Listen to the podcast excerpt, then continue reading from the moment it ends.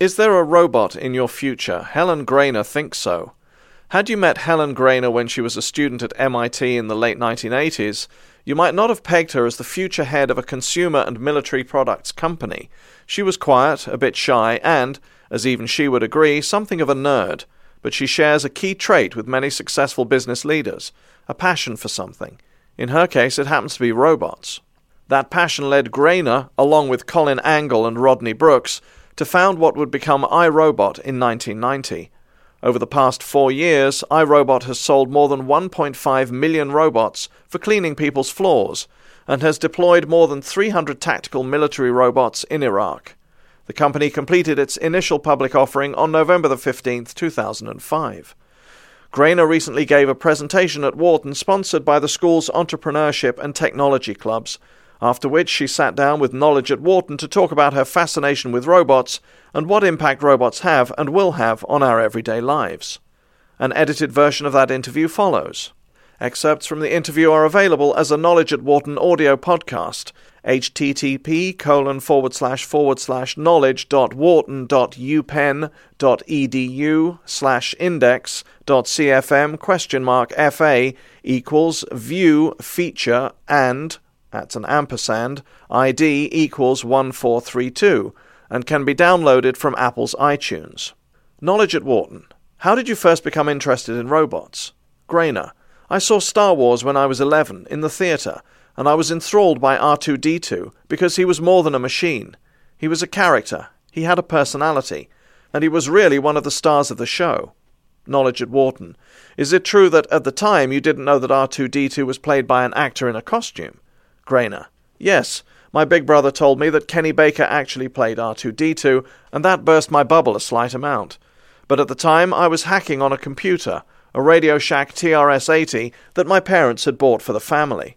I could see the connection between what was shown in science fiction in Star Wars and what could be built in the future with technologies that were just emerging for the computer industry at the time. Knowledge at Wharton. What's the goal of iRobot as a company? Greiner. Our goal at iRobot is to build practical and affordable robot systems. We are not there to do demonstrations of technology. We are not there to talk about stuff that's going to happen 50 years from now in robots, although that's going to be extremely exciting. We really concentrate on practical and affordable systems for today. For example, we have 1.5 million Roombas helping people clean their homes every day. You push a button, it comes out and does the sweeping and vacuuming. When you get back home, it's on its charging station charging itself. Our Roombas run between $150 and $330, practical and affordable. Knowledge at Wharton. You have just talked about one of your consumer products, the Roomba, and you have another consumer product, the Scooba. But your earlier products were government and industrial robots. Tell us about those. Greiner. Our first products were designed for research labs. After people started calling MIT and saying, can we buy what was created there? We thought, hey, there must be a commercial application here. Now we have military products in combat, including more than 300 packbots helping our troops in Iraq. Terrorists are littering the country with thousands of bombs. The military used to send soldiers wearing bomb suits to try and safely detonate them. Now they send our robots instead. So the soldiers get to stay at a safe distance. The robots today have been credited with saving the lives of dozens of US soldiers. We're really proud of that work. Knowledge at Wharton. I don't think anyone would object to having a robot vacuum the floor, but do you find resistance to robots as a concept, doing tasks that humans have been doing? Is there a science fiction element of this that makes people nervous? Greiner. I don't really think so. When computers first came out, you had a lot of people worried that computers were going to obsolete humans and that they were going to take over everything. So you had everything from the movie The Colossus Project to HAL in 2001. I think it's a way for society to work through their fears. Once people have a computer on their desk and they see what it's good at doing and, more especially, what it's not good at doing, they don't have the same fear anymore. It's the same with robots. Once people have a Roomba in their home and it's doing the sweeping and vacuuming for them, but they see the things it can't do yet, they really don't fear robots taking over the world. Knowledge at Wharton. What about the opposite situation? Once they get one, do they start to treat it like a pet? Greiner. Our customer base, homemakers, people who just want to get the vacuuming job done, people who are used to doing it themselves, buy the Roomba as an appliance, But once they get it home, it's going around, it's following the wall, it's getting around the furniture, it doesn't fall down the stairs, it has bleeps and bloops to communicate. The only thing in their experience that has acted that way has been a pet, so people actually start to name it. You don't see anyone name their toasters, but a lot of people tell me they have named their Roomba. Knowledge at Wharton. What is yours named? Greiner. That's a good question. Mine is named Arnold, one of them. There are a few others that all have names too. Knowledge at Wharton. What's next in the area of domestic robots? Greiner. We just announced Scooba, a floor washing robot. It's really cool because it takes the place of mopping or scrubbing the floors. It cleans up the debris and then it puts down a fluid that we have developed with Clorox. It scrubs it in and then it picks it up on the back end. It's a whole new process for getting the floors clean, and you don't have to push it around because, like the Roomba, it's an autonomous robot. It entirely takes the place of doing the job by hand. Knowledge at Wharton. When did you first get the idea that you could build a practical consumer robot? Greiner. We started the company in 1990, and it's always been centered on robots, but it wasn't until about 1999 that we began working on the Roomba development. We first put it on the market in the fall of 2002, and it's been going strong ever since. Knowledge at Wharton. What's the biggest setback you have had as a company? Greiner. We call them learning experiences. They come in stages.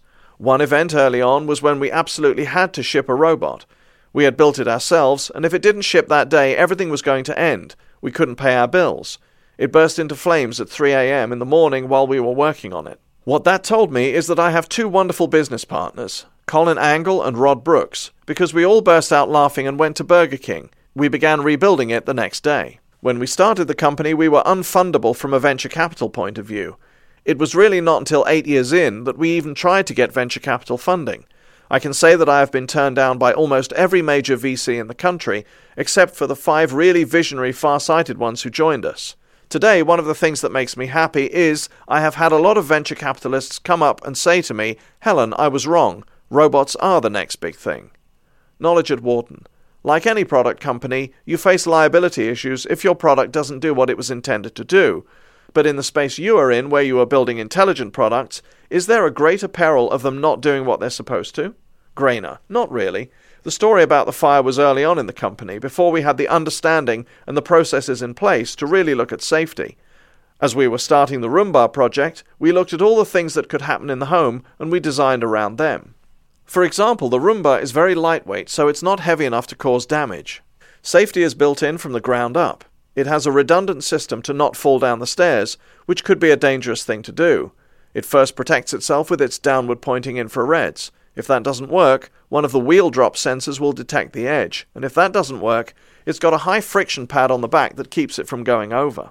Building in a lot of redundancy, keeping it lightweight, and keeping it very safe from the beginning of the project have been important knowledge at Wharton.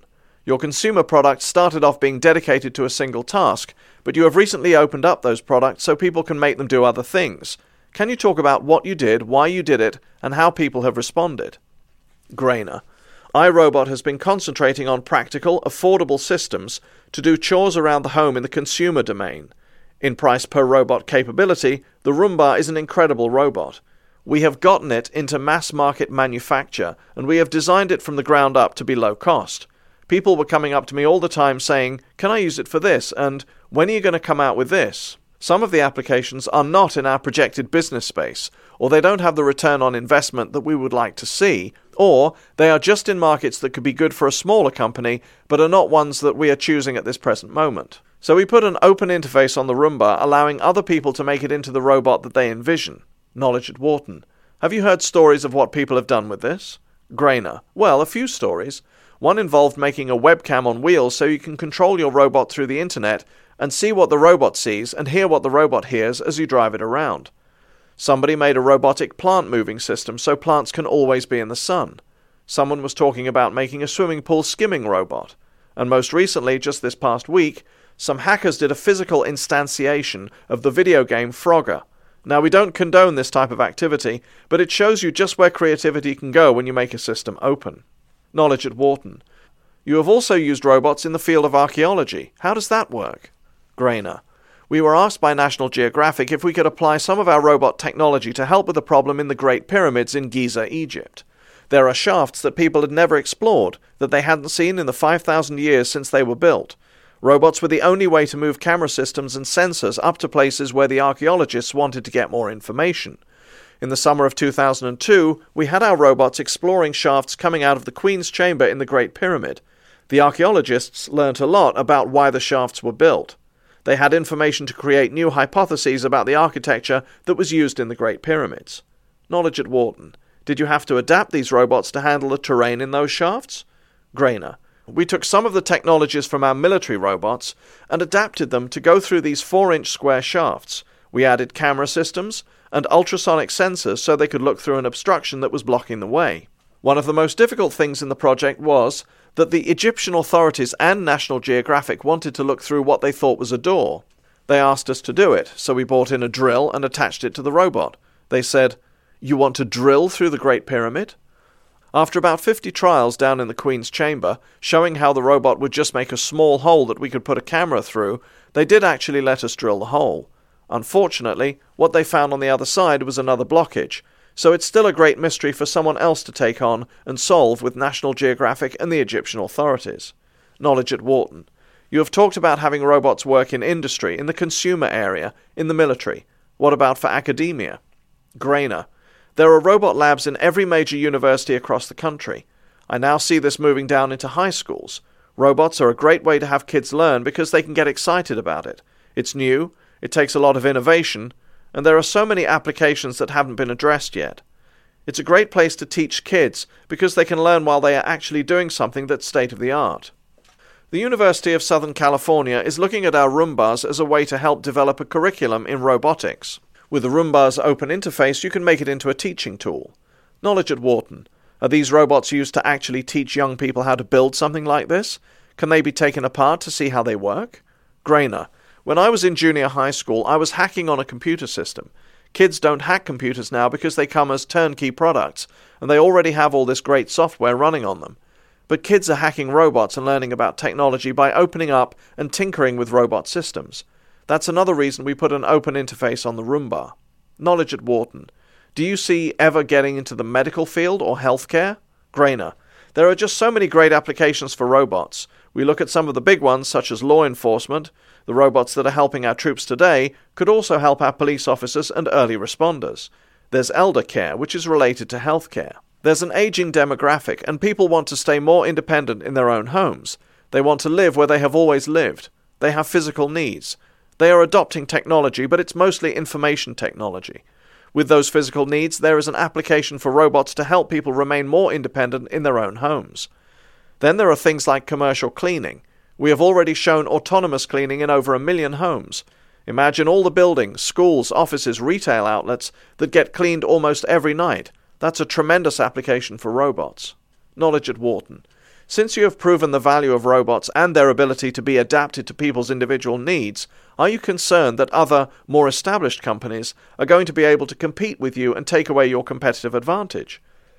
Greiner. On the consumer side, Electrolux and Kärcher, two large vacuum companies, already have products out, but they are more than $1,000. When Consumer Reports did a recent comparison of robotic vacuums, our Roomba, which is $150 to $330, measured equal to, or better than, any of the higher priced ones from the traditional vacuuming manufacturers. We've had some knockoffs come in on the low end, people who say, hey, these guys are selling a lot of robots, we'll just copy what they're doing.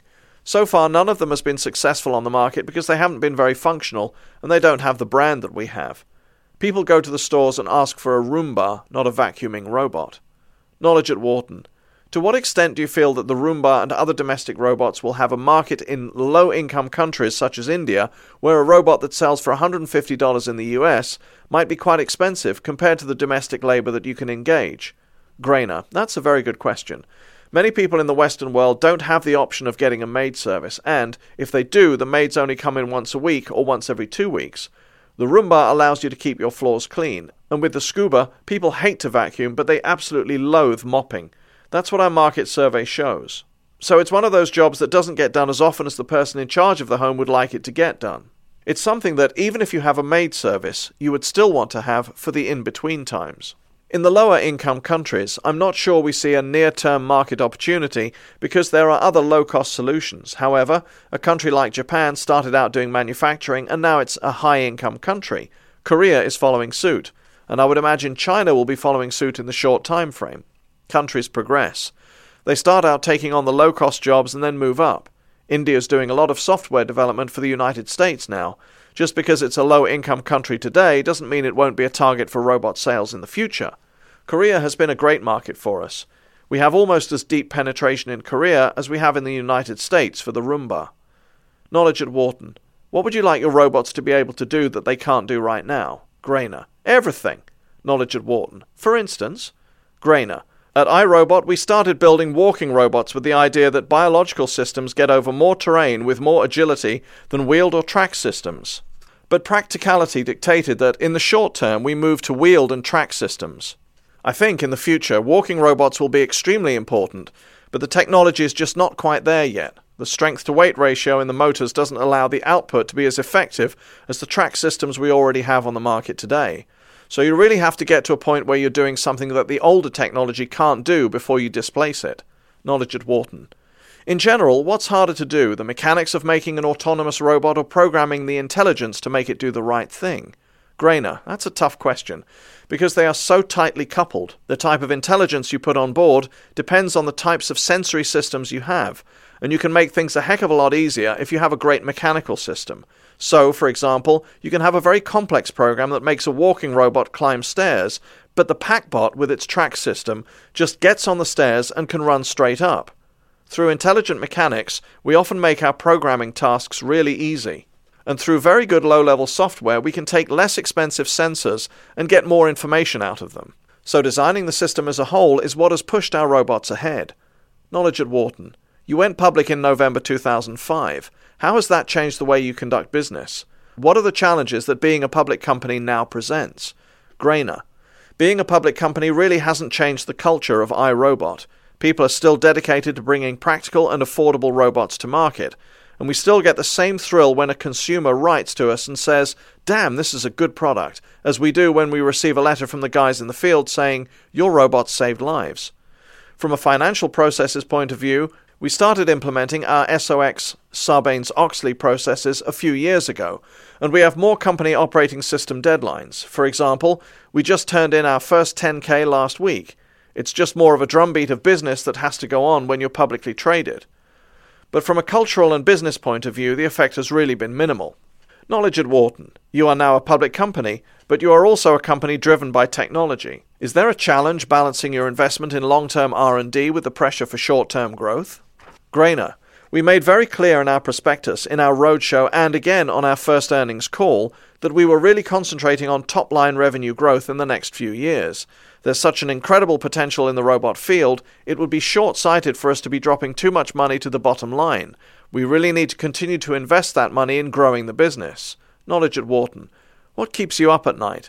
Is there a business challenge or a risk that really bothers you? Greiner. At the beginning of last year, I would have answered this question with We've got a heck of a lot of hiring to do, and we need to make sure that those people we hire are really as passionate about the field as we are. We did get a phenomenal amount of hiring done in the past year, and it's been incredible because we have folks who bring expertise in particular domains that we might not have had at iRobot. At the same time, you can sense that our culture and the passion about robots has remained. Our mission statement, which is build cool stuff, deliver great product, make money, have fun, and change the world, is still proudly displayed on all the walls and, I think, has been internalized by the new employees at iRobot in the past year. Knowledge at Wharton. One way of getting new skills is to hire people, as you've done. Another way is to have alliances with companies that have skills you may not. You've had some interesting alliances. For example, you referred to the one with Clorox. Can you talk about your approach to alliances and how you manage them? Greiner. We teamed with Clorox to make the cleaning fluid for the Scooba because we wanted to take advantage of their decades of experience making cleaning solutions and really thinking about cleaning. It's been tremendous. We had some specific requirements. It turns out the soap for the robot floor washing system has to be high traction. When you put soap on the floor, it's slippery, which is exactly the wrong thing. So their engineers and ours worked together to make a high traction soap that cleans really well. Knowledge at Wharton. What is your alliance with John Deere about?